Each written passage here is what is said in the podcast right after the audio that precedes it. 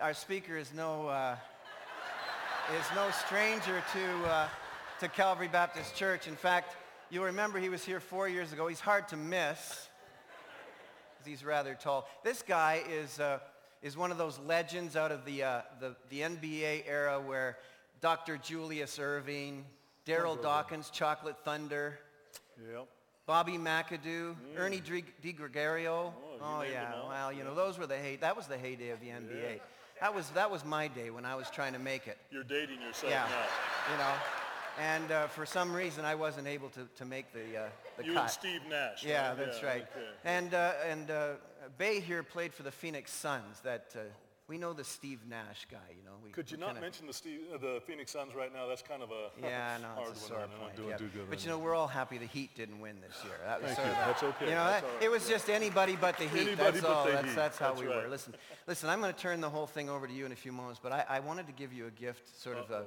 Is it that car? Well, did you enjoy that? Hmm, my wife would. There are some, there are some interesting things out in the parking lot. Y- You know, maybe you can take your pick. Uh-huh. But listen, I got something for you. I was trying to think of what, what could be the quintessential Oshawa artifact. All right. So uh, this is what I've come up with. Uh-oh.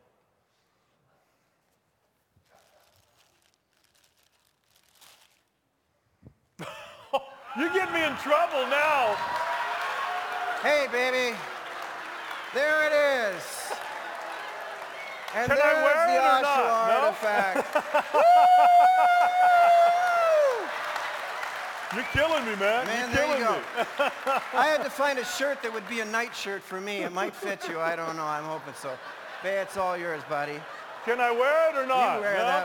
that. Yeah. At least it's Bobby Orr, so now that's it's okay. looking good, man.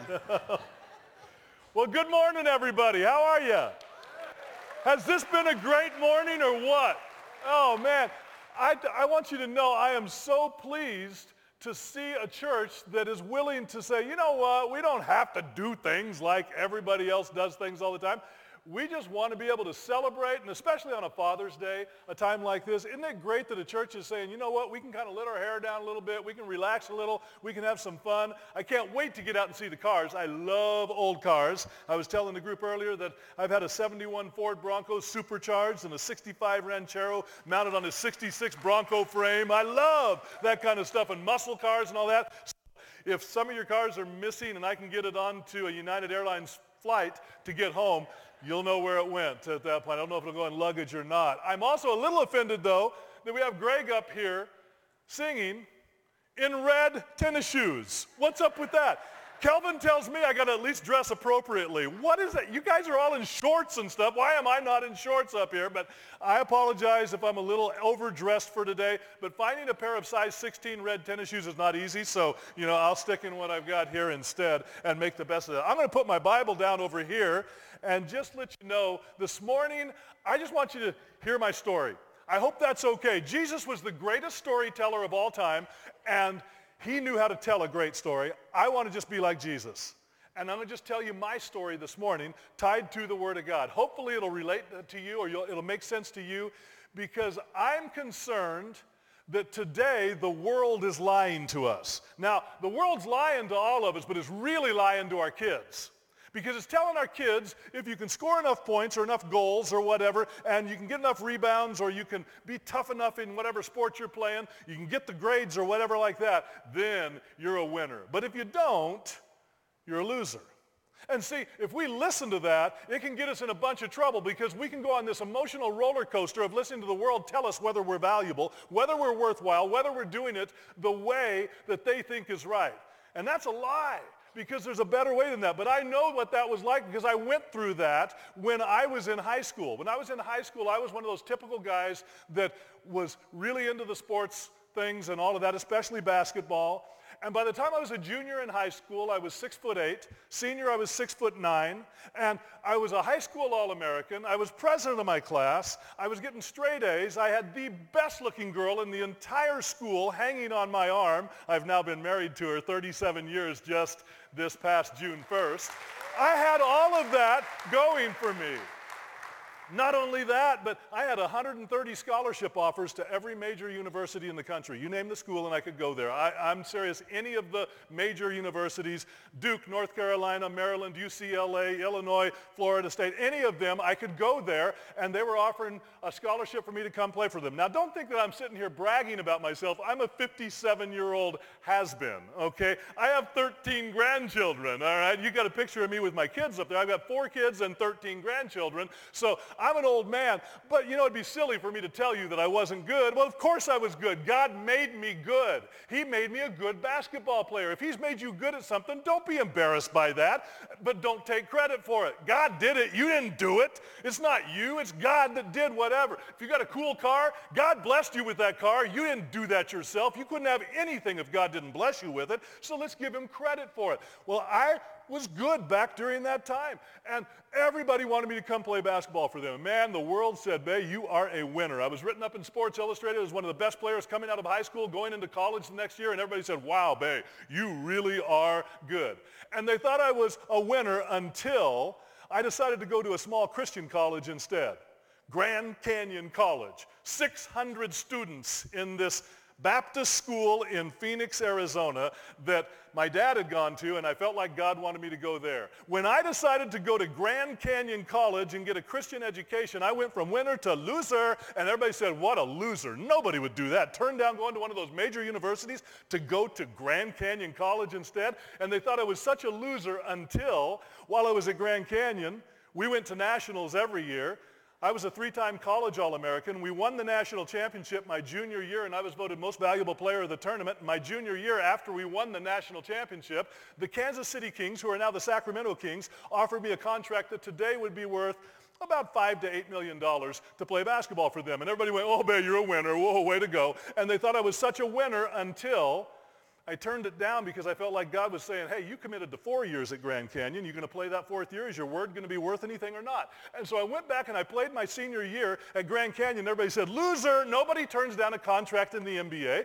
to go back and play college ball. But I went back and I played my senior year. We had another good year. I was an All-American again. And then I was drafted by the Seattle Supersonics, number 19 in the draft. Now you have to understand, are there any basketball players here at all? Or are you all hockey fans? I mean, any basketball fans? Good. We got a few. Okay. You got to appreciate this. If you can go back a ways, when I was drafted by the Seattle Supersonics, they had a coach. His name was Bill Russell. Bill Russell was one of the greatest shot blockers in the history of basketball. He had more championship rings than he had fingers, and Bill calls me on the phone. Back then, that was old school. We didn't get to go on TV and wear the hat and do all of that. They just called you, and he calls me. He says, yo, Bay, picked you up. I like the way you play. You block shots the way I block shots, and I got you on the team. And I'm telling my brothers, it's Bill Russell. I'm talking to Bill Russell. I was so excited. I'd made it. I'm in the NBA, and I'm going to be playing for the Seattle Supersonics. And the world said, Bay, you are such a winner. You've made it. They offered me a contract, guaranteed contract today, be about, about $10 million to play ball for them. And everybody went, wow, Bay, what a winner. And they thought I was such a winner until I felt like God said, no, don't want you to play for Seattle. I'd like you to play one year with Athletes in Action, a branch of Campus Crusade for Christ International, a Christian team, amateur team. But it's okay because they paid me $10,000 a year. It was a really good deal. And when I chose to play for athletes in action and turn down, first player in the history of the NBA to turn down a guaranteed contract in the NBA to play for an amateur team, I didn't go from winner to loser. I went from winner to the big L tattooed right here. Loser. Who would do that? Nobody turns down that kind of money. Nobody get, turns down that opportunity. And they thought I was such a loser until I went with Athletes in Action, we became the number one amateur team in the world. We were huge. My backup centers were 7'2", 6'11". I was 6'10", then 6'9", 6'8", 6'6". We were bigger than any of the NBA teams. And we were beating everybody. We beat num- the number one team in the nation, University of San Francisco, when they had Bill Cartwright, who played for the Bulls for them. We beat them by 19 points on TV. The next week we beat UNLV, University of Nevada, Las Vegas. They were number three in the nation when they had Reggie Theus, and we beat them by 29 points on TV. And people said, who are these guys? And I'm leading the team in scoring and rebounding, and everything's going good. And people went, boy, Bay, you're a winner. You're right there again. And even after playing a year with Athletes in Action, and then the Phoenix Suns bought my rights from the Seattle Supersonics and signed me to a guaranteed contract, five years, that today would be about a 10 to 15 million dollar contract. Even when that happened, I didn't always feel like a winner. like the first time we were playing against the Philadelphia 76ers. Now, some of you that were here last time I was here four years ago, I shared this story over in the gymnasium. You'll just have to put up with the fact that you've gotten the inside scoop on this. The rest of you really haven't heard it. But I want to tell you, that was exciting for me. Think about what that would be like. It would be like me today playing in the NBA and getting excited that I'm going to be on the same floor with a Dirk Nowitzki or a LeBron James or a Kobe Bryant or somebody that's a great player in the NBA, and you're excited you get to play against them. Well, when I was playing, there was a guy that everybody was excited about playing against if you were a rookie, and the first time we went to Philadelphia to play against the Philadelphia 76ers, there was a guy named Dr. J, Julius Erving, that was playing for them. I was excited to play against him. This guy is amazing. He's got a hand that, it looks like he's got an extra joint on every finger. When he grabbed the ball, he just sort of wrapped his hand around the ball and he wandered in the air until he deposited it, usually over the top of your head. And this guy was good. I mean, he was the first guy to jump from the free throw line and dunk a basketball. He was amazing what he could do. And I had watched this guy, and now I'm going to be on the same floor with him. I was so excited. on the same floor with him. My stupid coach has me guarding him. I am 6'10", slow, and white. And I'm getting ready to go against a brother that can jump out of the gym. And I'm thinking, why would you do this to me? This is crazy. So I determined one thing wouldn't happen. I wasn't going to be poster boy. Now, you know what I'm talking about, poster boy, don't you? You know, that's the guy in this big poster that some guy's dunking nasty on somebody, and the guy underneath is going, like this, getting dunked on. I didn't want to be the guy getting dunked on. So I had determined he could score as many points as he wanted in the game, but he would not dunk on me. I would hurt the man before he dunked on me. There was no way I was going to let him dunk on me. So I get in the game, and you can see it. It's on his face he sees I'm going to be guarding him, and he gets this gleam in his eye like, I got the rookie, all right. And he's coming right at me. And he came down the floor, and I positioned myself to play some D, man. I'm ready to go. Basket's right behind me. He comes down the floor, and he picks that ball up with one hand on the dribble, and then he jumps from somewhere out in another county. I'd never seen anybody jump like this before, but he jumped from way out there, and when he did, I just went, you are a big dummy because when you jump, you got to do something with the ball before you come down. And I, I, I didn't know what he was doing, but you don't jump from out there because you got to do something with it. And then he started elevating and coming at me. And after a little bit, I realized He's trying to dunk on me from way out there. I didn't, I'd never seen anybody jump from out there. And I was, I could jump. I had a 35 inch vertical. I could almost hit my head on the rim, but I couldn't jump like that. I'd never seen anybody do that before. And he's coming at me. He's elevating, coming at me, elevating, coming at me. But it's okay because the basket's right behind me. And as he comes in, I'm going, you bring it, bud, because you're going to hit me. I'm flopping. I'm going down. You're going to get an offensive foul called on you. And I'm going to be known as the greatest defensive rookie in the, in the game of basketball. I'm going to silence the entire Philadelphia Coliseum my coach is going to give me the coveted attaboy and I'm going to be high-fiving all of my teammates. I got this all figured out as he comes right here. And then he got right here and I was so excited until I realized he had something else he could do. The man could walk on air. I'd never seen this happen before. I did not know you could do this. Nobody told me you can walk on air. He was here. Now He's over here. How do you do that? How can you be coming this way and now you're coming over here? And I'm going, oh no. And I'm trying to lean over in front of him. And sure enough, he hit me in the shoulder. And I just went, oh, like he hit me really bad. I ain't call anything. Sorry, ref. I couldn't believe he wouldn't call that and he dunked nasty on me. I mean, he threw it down. It was bad. But at this point, I'm looking for cameras. I want to see if there's any cameras going off because I want to make sure that I'm not going to have a picture of me. Well, we had a good team. We won the game. We, we, we were okay. We were, we were decent. But the next morning, I'm getting up to check the papers. I want to see if there's going to be me in the paper. Please don't let there be anything in the Philadelphia paper. Nothing. Yes. Get home to Phoenix. Surely the traders wouldn't put me in the Phoenix paper getting dunked on by Dr. J. Nothing in the Phoenix papers. Sports Illustrated comes out that month. Oh, please, Lord, do not let it be in Sports Illustrated. Nothing in Sports Illustrated. And I think, yes, I've made it. I make it through the whole year. There's not a picture of me anywhere getting dunked on by Dr. J. And I think, I did it. I'm free. Yeah, right. 10 years later, I'm working in Kenya, East Africa, at a missionary kids boarding school where I first met Kelvin, and he was in our dorm there, punk that he was, and with us being over there, everybody knows that I am the NBA player and all of that. There's a guy there at the school Ethiopian. His name is Zeb Mengistu. He's a really cool guy. He's been on the basketball team. I've coached him some. Good friends with Kelvin. And Zeb has come to the States with his family to LA. When you come to the States, you want to go back to Africa with all the cool things you can come up with. He comes back, he's got one thing in particular, it's a prized possession. It's an encyclopedia about this thick. And he brings this encyclopedia and he can't wait to find me. He opens it up to the sports section. There's every sport imaginable in there. I mean, it's got curling, lacrosse, lawn bowling, all of that, but it's also got football, basketball, hockey, baseball, all of that. And he turns to the page that has basketball. There's one article this big on 100 years of the game of basketball. And then there's one stinking picture on 100 years of the game of basketball, and it's a picture of Dr. J dunking nasty on somebody. That wouldn't be so bad, but the guy that he's dunking on has turned his back to the camera, and there it is for the entire world to see me getting dunked on. What are the chances? What are the chances in all of basketball? And I got my name back there. I couldn't say, that's not me, that's some other guy. That's not It's got Forrest on the back of my jersey there. He doesn't look nice either, does he? I mean, he's being mean when he's doing that to me. He was actually a great guy, very, a, a real gentleman. But boy, when he dunked, he didn't feel, you didn't feel like he was a gentleman.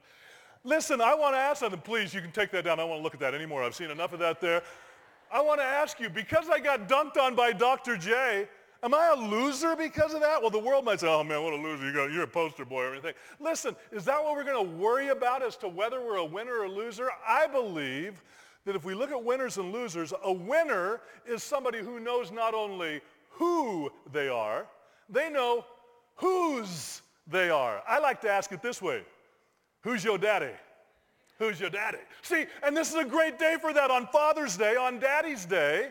My girls still call me daddy. And on Father's Day, that's what we ought to be asking. Who's your daddy? Do you have relationship with the God of the universe who loved you enough to send his son to die on a cross for you? And it amazes me how many people think they're going to be okay even without having that relationship with the Father.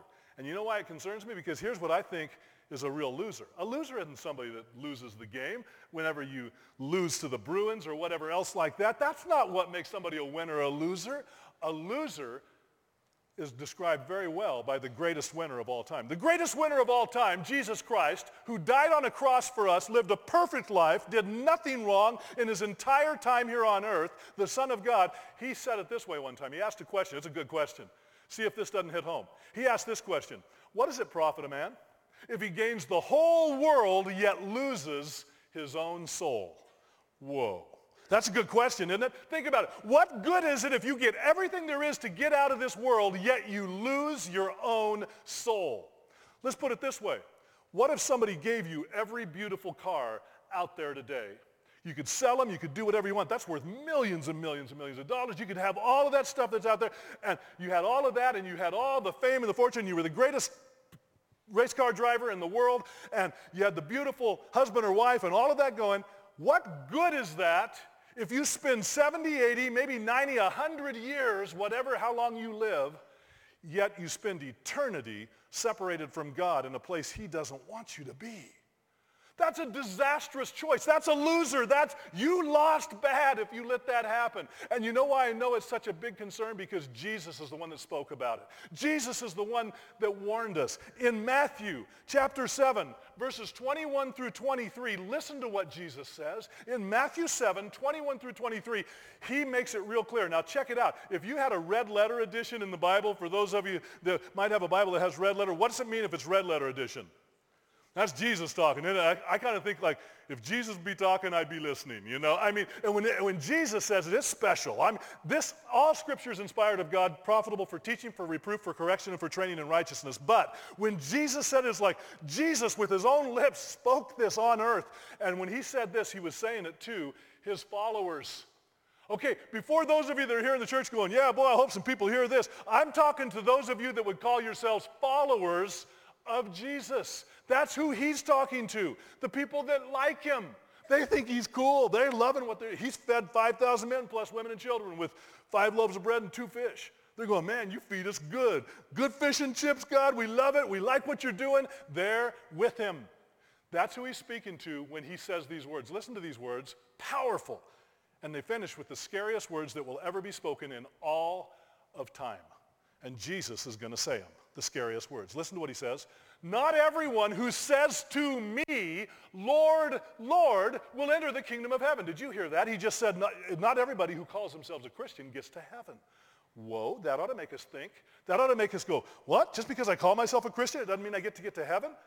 And he goes on, he, after he says, not everyone who says to me, Lord, Lord, will enter the kingdom of heaven, he says, but only he who does the will of the Father who is in heaven. Now we know the only ones who get to heaven this should be important. The only ones who get to heaven are the ones who do the will of the Father. I want to know what the will of the Father is. If they're the only ones that get to heaven, I want to make sure I'm doing the will of the Father. We'll come back to that in a minute, but let's finish what he says.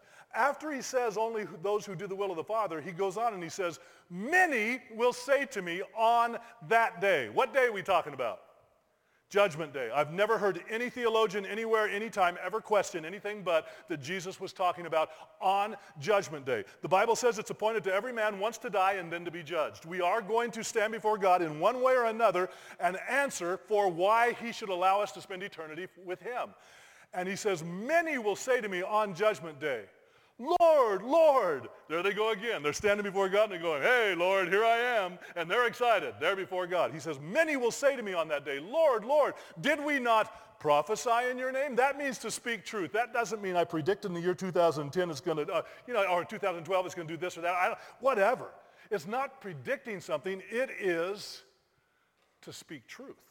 He says people are going to speak truth. They're going to say, I spoke truth. I told other people about your word. And he says, they're going to say, Lord, did we not prophesy in your name? In your name, cast out demons? There's a heavy duty one. I've only been a part of it twice. It's not pretty, but it's real. And we have an enemy, and he hates us. 1 Peter 5, 8. Be self-controlled and alert. Your enemy, enemy, the devil, prowls around like a roaring lion looking for someone to devour. And he says, people are going to say, I saw demons cast out of people. And they're going to finish, he says, and, or they'll say, or perform many miracles. People can say, I saw miracles performed. I saw people healed. I saw people come to Christ. Isn't that the greatest miracle of all is when somebody becomes a Christian? And people are going to go, how could I, I must be saved. And then listen to what Jesus says. Scariest words that'll ever be said. He says, then I will say to them. To who? The followers, the people that like him, the people that think he's okay. He says, then I will say to them, scariest words that will ever be said. He says, I'm going to say, get away from me, you evildoer. I never knew you. Do you understand how devastating that will be? I'm not trying, I'm not preaching some nasty message to try to scare somebody. I'm saying that's what Jesus said. Jesus says, I love you and I don't want this done to anybody. I don't want to say this to anybody, but some of you are going to have this said to you if you don't get right with me, if you're not doing the will of the Father. So we'd better make sure that we know the will of the Father because there's going to be some people cast away from him forever. And when that happens, you can't go, okay, I'm sorry, God, time out. This time I'll be serious. It's too late. You don't get second chances when God sends you away from him at Judgment Day. So we better have it right. So what is the will of the Father? How do we know what the will of the Father is? I think the will of the Father comes, first of all, from the Old Testament. Deuteronomy chapter 6, 4, and 5. I think that's a good place for it. The Jewish people call it the Shema. That's when they say something that goes like this. Hear, O Israel, the Lord our God is one God, and you shall love the Lord your God with all your heart, your soul, and your strength. That word strength in the Hebrew means to love God with your all in all, with everything you've got to love God. You just love him. That's what the Old Testament commands us to do. Love God with everything you've got. But you might say, yeah, but babe, that's Old Testament. You know, come on, what about the New Testament? Jesus didn't come to do away with the law, but to fulfill it. What did Jesus say? Good question. Let's go there. Matthew chapter 22, verses 37 through 40. Somebody comes to Jesus and they ask him, teacher, what's the greatest commandment of all? Greatest commandment of all, that ought to be the will of the Father, shouldn't it? If it's God's greatest commandment, if it's the one thing that he says, man, this is my greatest commandment to you, then this ought to be the will of the Father, and I believe it is. When Jesus is asked that, he doesn't go, whoo, man, greatest commandment of all, that's a good one. Just a second, let me think. Uh, okay, it's on the tip of my tongue. About. He doesn't do that. He immediately, what does he do? He quotes the Shema. He says the greatest commandment of all, that's easy. Love the Lord your God with all your heart, your soul. In one of the Gospels, he adds mind and strength. And then he goes on, he says, oh, and by the way, the second is like unto the first. Love your neighbor as yourself. That's what we're supposed to do is love God with everything we've got and then love our neighbor as ourselves. Good for you, church, that you guys are loving your neighbors and saying, come on, man, come join us. This church is open to anybody that wants to come be a part of what's going on here. And we're willing to reach out to you any way we can because we're no better than the people outside this church except for Jesus. He's the only one that makes any difference. And Jesus says the only chance we have is by loving God with everything we've got inside of us. And last time I was here, you probably heard me tell, and I won't go into that one, but you probably heard me tell about my brother. Because see, a lot of people say, well, Bay, I love God, you know? And don't you hear it all the time where people say, Bay, it's okay, I love God. With all your heart, your soul, your mind, and your strength? Because see, I think we don't understand what it's really talking about when it tells us to love him with everything that we've got and put all of our trust in him. And it tells us, Jesus, first of all, in John 14, 6 says, I'm the way, I'm the truth, I'm the life. Nobody comes to the Father except by me. What I did, and you put in your trust in me. And people would say, I do, babe. I believe in God. Do you know what James 2.19 says? It says, you say you believe in one God, good for you. In the King James, I like it. It says, you do well. oh, you do well. Yeah. Good for you. You say you believe in one God, good for you. So do the demons, so much that they tremble at the very mention of God's name. Did you hear that? Just because you believe in God doesn't mean you're saved. The devil believes in God. He knows he's really been fighting him for years. But we won't be seeing him in heaven. And the same will be true for so many that say, oh, I believe in God. Believing in God goes beyond that one step to Romans chapter 10, verse 9. Romans 10, 9, I believe, is our answer. And it says in Romans 10, 9, if we confess with our mouths, Jesus is Lord, there we go, saying, yeah, Jesus is Lord. And then it goes on, though, and listen to what it says. And if we believe in our hearts that God raised him from the dead, we will be saved. And people say, oh, I do. I believe in my heart. Do you? Because, see, the word for believe there is the Greek word pisteuo. That Greek word pisteuo means to put full confidence and full trust in something or someone else. I don't know if Phil's around. I'd love it if he was around here because I'd love to tell him what I'm about to do. I'm not really going to. But if I was to look at that car and say, this, this is an example of pisteuo, putting full confidence and trust in something or someone else. If I said, you know what? I believe that stupid car over here, or is that a smart car? I don't know. But I believe that smart car over here, I believe it'll hold me if I run and jump and land on top of the roof. It'll hold me. I believe that. That is not pisteuo.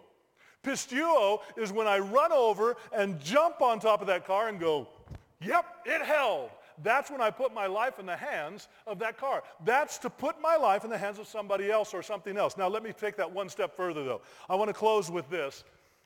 My wife, by the way, ladies, those of you that have met my wife, she said, don't you dare go up there without telling them hi from me. So this is a greeting from my wife, uh, just to say she w- would have loved to have been here. Maybe next time she will. But my wife gives me the best Christmas gifts ever. And a few years ago, she gave me a good one. It was a gift certificate to go skydiving. It was in my it was in my stocking. My son got one too. If my son hadn't gotten one too, I might have wondered if she was trying to get rid of me. But since my son got one too, I knew I was okay with that. And we both had them. My son was in college. He's now a captain in the military, and he's just a big old stud of a man. And but back then when he was in college, both of us wanted to skydive we had gift certificates that said paid in full for one free skydiving jump. I'd always wanted to jump out of a plane. I wanted to jump out and free fall. You know, where you jump and you just go, whoa, and go through the air like that. I wanted to do that, you know, and just plummet through the air. I thought that'd be so cool to do it. And she gave us a gift certificate paid for. Adam and I are so excited, we're high-fiving each other. And we're going, yeah, we're skydivers. And we were so excited. And I got to ask you something. We had a gift certificate paid in full to go skydiving. Were we skydivers? No, we had a gift certificate paid in full, but we weren't skydivers, were we? We just had, had something been given to us. It had been given to us. It was mine. It was free. I'd accepted it. But that didn't make me a skydiver, did it? But how about if not only did I have a gift certificate to go skydiving, how about if I join the Skydivers Club and I start paying dues? I start giving money to the Skydivers Club. Then I'm a skydiver if I do that, aren't I? No, I just joined a club and I started giving money to it. But how about if not only did I have a gift certificate to go skydiving, joined the Skydivers Club and paid the dues, how about if I bought the Skydivers Manual and I memorized the bad boy? Everything in it. You, I could tell you verse and line of everything, chapter, everything in that Skydivers Manual. Then I'm a skydiver, aren't I? No, I just memorized the book. But how about if not only did I have a gift certificate to go skydiving, join the Skydivers Club, paid the dues, and memorized the Skydivers man- manual, how about if I went on skydivers trips with other people? When they went on skydivers trips, I went with them. Man, I go up in the plane, they're jumping, I'm throwing. Yeah, looking good. I'm throwing them out the plane. Then if I'm helping other people to skydive, then I'm a skydiver, aren't I? No, I just threw somebody out of a plane. But how about if not only did I have a gift certificate to go skydiving, joined the Skydivers Club, paid the dues, read the Skydivers Manual, and went on skydivers trips, how about if I absolutely 100% believed in parachutes? I knew they worked. I'd watched. I'd seen it happen. And I believed in parachutes. If I believe in parachutes, then I'm a skydiver, aren't I? No, I just believe in nylon. What does it take to be a skydiver? What do you have to do? You got to jump, don't you? My son and I found out a few months after we got these things. We went down to Marana, Arizona, where my son was going to school at Grand Canyon, where we did. And we went down and we showed up with these things on a beautiful day and we said, hey, we want to go skydiving. We got gift certificates. The guy looked at it and he said, man, this is a great day. There's not many people here and yeah, you're paid in full. Let's do it. And he said, would you like to free fall where you get to plummet through the air, or do you want that ripcord to pull out immediately? He said, no, we want a free fall. We want to fall. He said, well, if you want that, we won't let you go by yourself because halfway down, if you forget to pull the ripcord, it really hurts when you hit the ground. So they, they don't want to let you do that. So they want you to go with the master skydiver. It's called a tandem jump. You go with somebody else. They put this giant harness all through your legs and on your back and all, and then you have two big giant buckles on the back of you. And then the master skydiver gets a big harness on him, and he has two big buckles on the front of him. He hooks his buckles to your buckles, and then he puts a parachute on his back. You don't even get a parachute. That's weird. How bad did I want to stay connected to the master skydiver? I'm asking him, you sure these buckles are going to hold? Because I won't come loose from you because I don't care halfway down how big your hands are. This isn't going to get it. You're not going to work like that. So I'm telling him, listen, you got to, is this going to work? He said, no problem. It'll work. I've done this tons of times. So we get ready to go. I sent my son up first. You go. I'll take pictures, you know. I sent him. He goes up in the plane. He jumps. there's this little dot. He comes down. As he's getting closer, I'm taking pictures. Once I can start yelling at him, I'm going, Adam, that's awesome. He's going, oh, no, Dad, you're awesome. No, you are. And we're yelling at each other. And we're having a great time. Adam comes down. He has his landing. Then it's my turn. I go over to get in this plane. It's a little bitty baby plane. This thing's tiny. It's a four-seater. They've taken three of the seats out. I don't know if Andy's around here, but Andy, shame on you if you were uh, flying a plane this small. This is terrible. Uh, this thing is a tiny little plane, and only guy who gets a seat is the pilot, and then they take the other three seats out, and they got a guy that's going to open the door, and then I'm down on my knees with the master skydiver hooked to my back in the back. And he's giving me instruction as we're climbing to 10,000 foot elevation. As we're going up, he says, now Bay, when we get to 10,000 foot, the guy's going to open the door of the plane and we're going to move up. The guy's going to move to the back. Sure enough, we get to 10,000 foot. The guy opens the door and he starts crawling to the back and I start moving. He taps me on the shoulder and we start moving up. Now listen, I fly all over the world, all the time, way more miles than I'd like to. But I got to tell you something. In all the flying I've done, never, ever, ever do they open the door of the plane when you're up in the air. they don't do that. So it's not cool when all of a sudden the door's open and I went, I got up here and I just went, ah! And I looked and it's straight down. There's little tiny dots down there that are buildings and I'm getting ready to jump out of this plane. And now the guy says, now Bay, when I tap you on the shoulder, I want you to put your right foot out onto the wheel of the airplane. Now I've got my foot on the wheel outside. The rest of my body's inside. My pant leg is just blowing in the wind like that. And I am hating my wife a lot at this point. This is terrible. I'm thinking, how could you do this to me? And I don't want to jump. I'm not wanting to do it, but I know if I don't, I'm going to be the ultimate wuss. And my, my son is going to say, you are the biggest baby in the world. So I have to jump. And the guy says, okay, Bay, now when I tap you on the shoulder again, I just want you to roll out of the airplane. Roll out of the air. It's a perfectly good airplane. I don't want to roll out of it now. I like this airplane a lot. And I have to. And he says, okay, Bay. And he taps me on the shoulder. And there I am. And all of a sudden I had to decide if I was going to be a skydiver. And I did one of these, oh, Lord help me things. And I rolled out. And it was nuts. I came out and just and the wind's hitting you in the face and it's blowing at you, and the guy yells in my ear, is this great or what? I wasn't sure yet, and I yelled, what? Because I wasn't, I didn't know if I liked it or not. But then, as we started adjusting to gravity, before long, I feel like I'm flying. And pretty soon I'm going, this is awesome. Pretty soon I'm doing Superman, you know, and I'm flying, you know, and I'm loving, I'm spinning and I'm doing stuff. And the guy's laughing saying, yeah, you liking it, aren't you? I said, this is awesome, and I'm loving it. And about halfway down, he says, okay, babe, we're about to hit the ripcord. Get ready. And I said, well, I'm ready. Let that parachute come open. And he hit the ripcord and ka and it came open. I'm thanking the Lord that we have nylon that works. And at this point, we're still going down. I notice we're going pretty fast still. And then the guy says something to me. As we get close to landing, he says, now, Bay, there's something I haven't told you yet. You do not want to hear that in the air. They're supposed to tell you before you jump something I haven't told you yet. I said, what's that? And he said, well, you're the biggest guy I've ever taken. I really didn't want to hear that. biggest guy, what does that mean? He said, well, your legs are longer than mine. So when we land, my feet need to hit first. So to make sure this is safe, you need to lift your legs way up high in the air. Because if you don't, when we hit the ground, you will break them. I was like, are you kidding me? I'll kill you. What? I'll break my legs? And I'm doing this. Is this high enough? My legs are so high, they're way up. He's laughing at me. I'm not kidding. This is the truth. It's exactly, everything I'm telling you is exactly what happened. I had my legs so high when we hit the ground, I had skid marks on my rear from the grass. I mean, I never touched my feet at all, you know. And we had a landing, and I'm a skydiver. That's when I was a skydiver, when I jumped out of the plane and put my life in the hands of that master skydiver. Why in the world, people, did I tell you that kind of a crazy story? Oh, please don't miss the point of this. It is exactly what it's talking about in us putting our faith and trust in Jesus, putting full confidence, full trust in something or someone, and in this case it is someone else. There is only one who can save us. John 14, 6. I am the way, the truth, and the life. Nobody comes to the Father except by me. Some of you here today may be thinking, I'm not so bad. I'm better than so-and-so. Man, I'm not doing that bad of things. Billy Graham goes straight to hell without Jesus.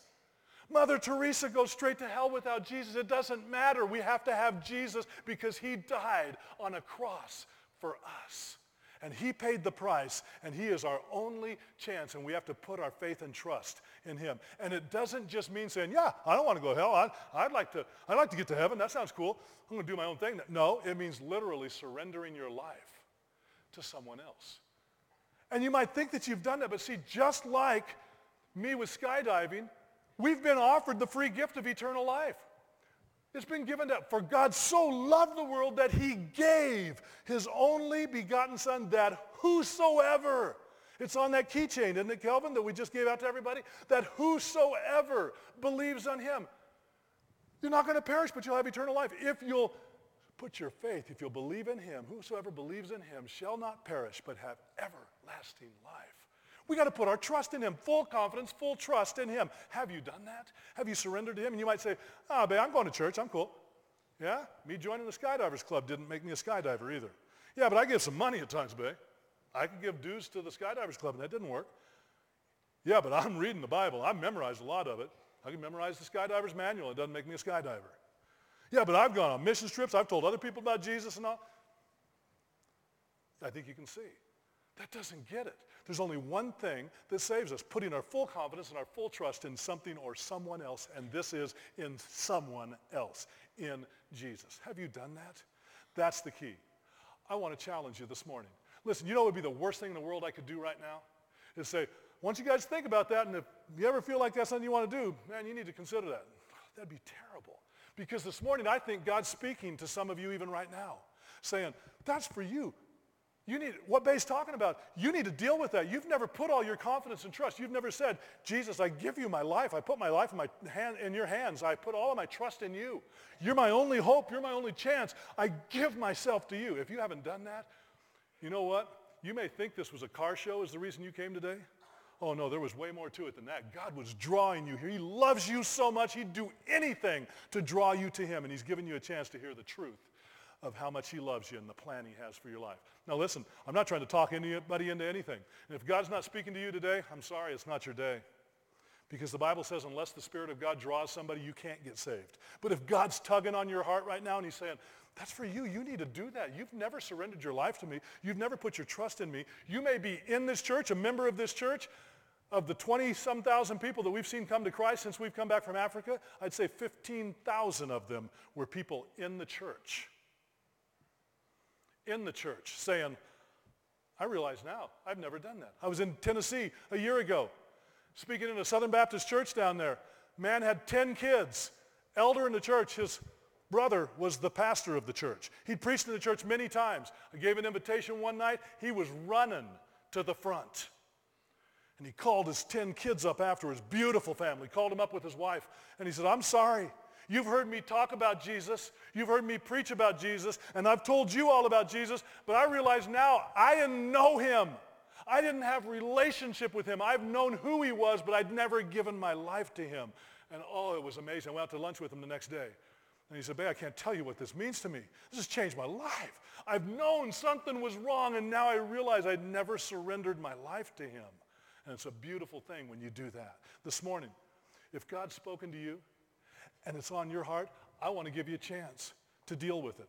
I'm not going to try to talk you into something, and I'm going to tell you right now, I'm not going to ask you to walk an aisle, come forward, and embarrass you or anything else, but I want to give you a chance. If God's speaking to you today, it would be a shame, whether you're a member of this church, attending this church, or this is the first time you've ever been here at this church, if God's speaking to you this morning, I want to give you a chance to surrender your life to Jesus and put your faith and trust in him. And all I want to ask this morning is if you just bow your heads with me right now. Listen, I will not try to talk you into something, but if you'll bow your heads, if you're not interested in this, would you please just stay quiet while others are listening to God? If you're a believer this morning, and right now, you know God's saying, you know you're mine. you know you love me and you've given your life to me. You've put your faith and your trust in me.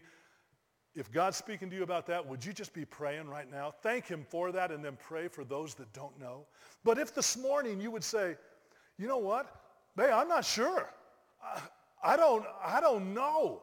I don't want to miss out on this, but I sure don't want Jesus someday saying, get away from me. I never knew you. Or maybe this morning you would say, babe, I've never put my trust in him. I've heard about Jesus, but I've never surrendered my life to him. I've never given him full confidence and trust and control of my life. And if this morning God's speaking to you, I want to give you a chance to make sure on that. If God's tugging on your heart, if he's not, this isn't your time. But if right now you'd go, boy, I just feel like God maybe is tugging on my heart saying, this is for you, this is for you. And if that's true, right now I want to give you a chance to pray a prayer. Now listen, I'm going to pray a prayer out loud. And I'm going to pray this prayer out loud. And with you having your heads bowed and your eyes closed, I just want you to listen to God right now. Is God speaking to you? And is he saying, you need to do this? If so, I'm going to pray a prayer leading you in how you can surrender your life to Christ. Listen, there are no magic words. That's not a, if you'll say these words, then you're going to be fine. No, it's what happens in your heart that matters. It's a heart that's surrendered to him. Believe in your heart, pisteuo in your heart. But if you'd like to know, babe, how do I do this? How do I put my trust in him? I'm going to lead in a prayer. And if you'd like to pray this prayer, I want to give you a chance to do so.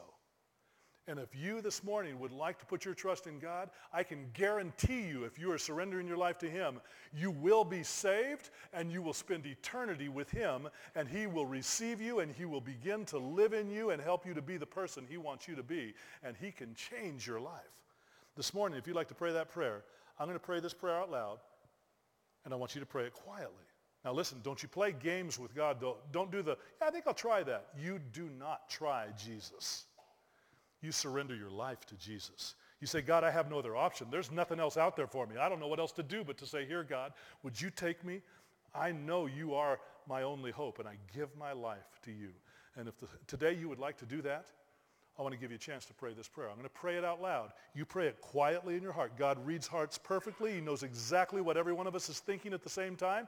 He knows what's going on and whether you mean it or not. So if you'd like to pray this prayer, you pray it right now, quietly in your heart, as I pray it out loud. Let's pray together. God, I've been listening to what Bay's been saying, and I think that's for me. I've known about you.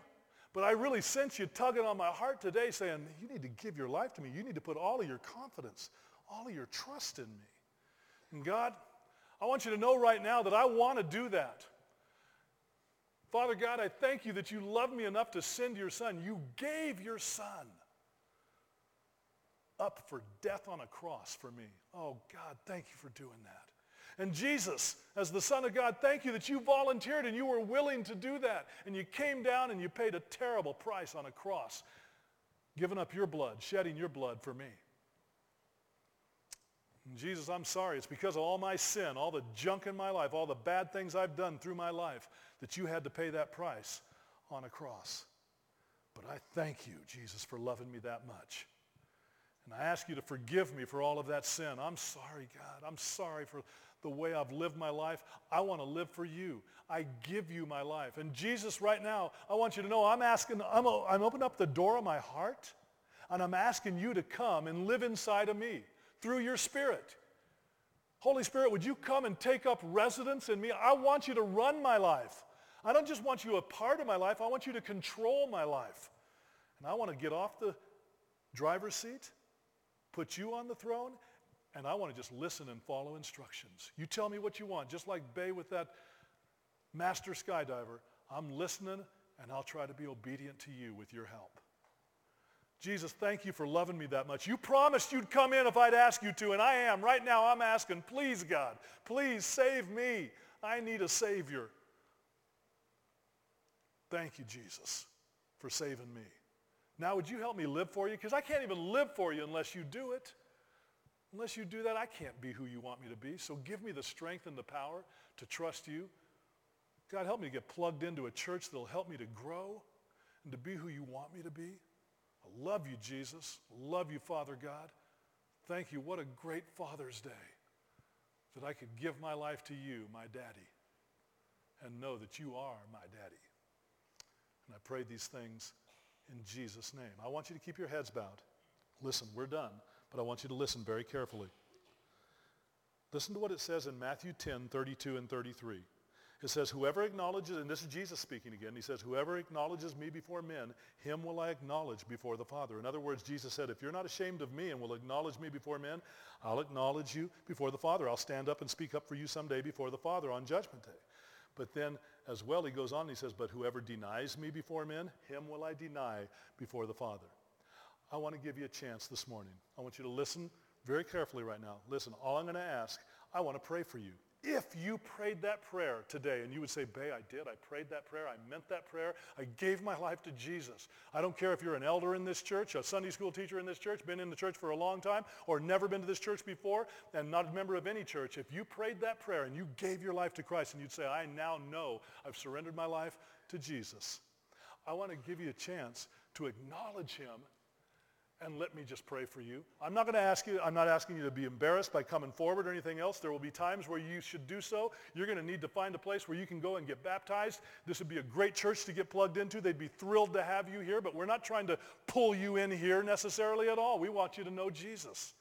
But if this morning you prayed that prayer and you'd say, Bay, I want to acknowledge him, would you pray for me? And you're not ashamed and you're ready to start stepping up. And especially dads, you want a great Father's Day? You want to be the kind of father you ought to be? Then we need dads that'll step up and live for Jesus and show their family that he, Jesus, is number one in your life. And if that's true, and if you prayed that prayer, from the youngest to the oldest that prayed that prayer, I just want you to slip your hand up right now so I can pray for you. Can I see your hands right now all over the auditorium here. I'm seeing hands, yeah. Up in the, uh, in the balcony as well, I do. Yes, I see hands. Just keep it up for a second. I'm going to pray for you. And I just want you to keep your hand up just as you're acknowledging Jesus. There must be 20, 30 people in here that have their hands up. Would you just keep your hand up and I want to pray for you right now. Father God, you see these and even now if somebody says, no, I want to do that too. And if somebody else is lifting their hand even now, God, you see their hand. You know their heart. You know whether they mean this or not. And God, I pray right now for each person in here that has their hand up. Look, God, you see their hand. They're saying, I'm acknowledging you, Jesus. I want to start acknowledging you. I pray, God, for each person here that meant that prayer, would you just right now slip your arms around them and just give them a big old hug? A big daddy hug. And just say, oh, I'm so proud of you. Thank you for doing that. Thank you for starting with me. And now let's continue. And God, I pray that you'd help them to grow. I pray that you'd get them plugged in. God, this would be a great church for them to decide to come and start being a part of and to grow in. Or maybe they're already here and they just need to stay plugged in with this church and continue in that growth and that commitment with you. But God, I pray blessings on them. I pray it brings honor and glory to you. And I pray before this day is over, they'll find a pastor or a friend that knows you that they'd go to and say, hey, I just want you to know I prayed that prayer I've given my life to Jesus. And God, I pray in the, in the future they're going to be telling people, man, I prayed that prayer on Father's Day and it changed my life. It changed my life. I became a new person. That's what it tells us in 2 Corinthians 5. Therefore, if anyone is in Christ, he is a new creation. The old is gone, the new has come. I pray, God, that those that have lifted their hand, that they would become new creations in you. May they become alive in you. Bless them, God, and may you use them for your glory. We love you. And we pray these things all in the mighty name of Jesus. You can put your hands down now. Amen. Listen, I want to thank you. I, I went a little bit longer than what I uh, probably was even told to. Doesn't matter. I leave, and they can't do anything to me. I, as long, I do get to get on the plane, don't I? I want to go see. My wife is my biblical babe. I call her my biblical babe, and I want to get home to her. So as long as I get home to her, that's fine. But thank you for letting me be here with you. You guys were fantastic. Let's go enjoy some cars and some pulled pork and enjoy Jesus. Enjoy him. God bless you all.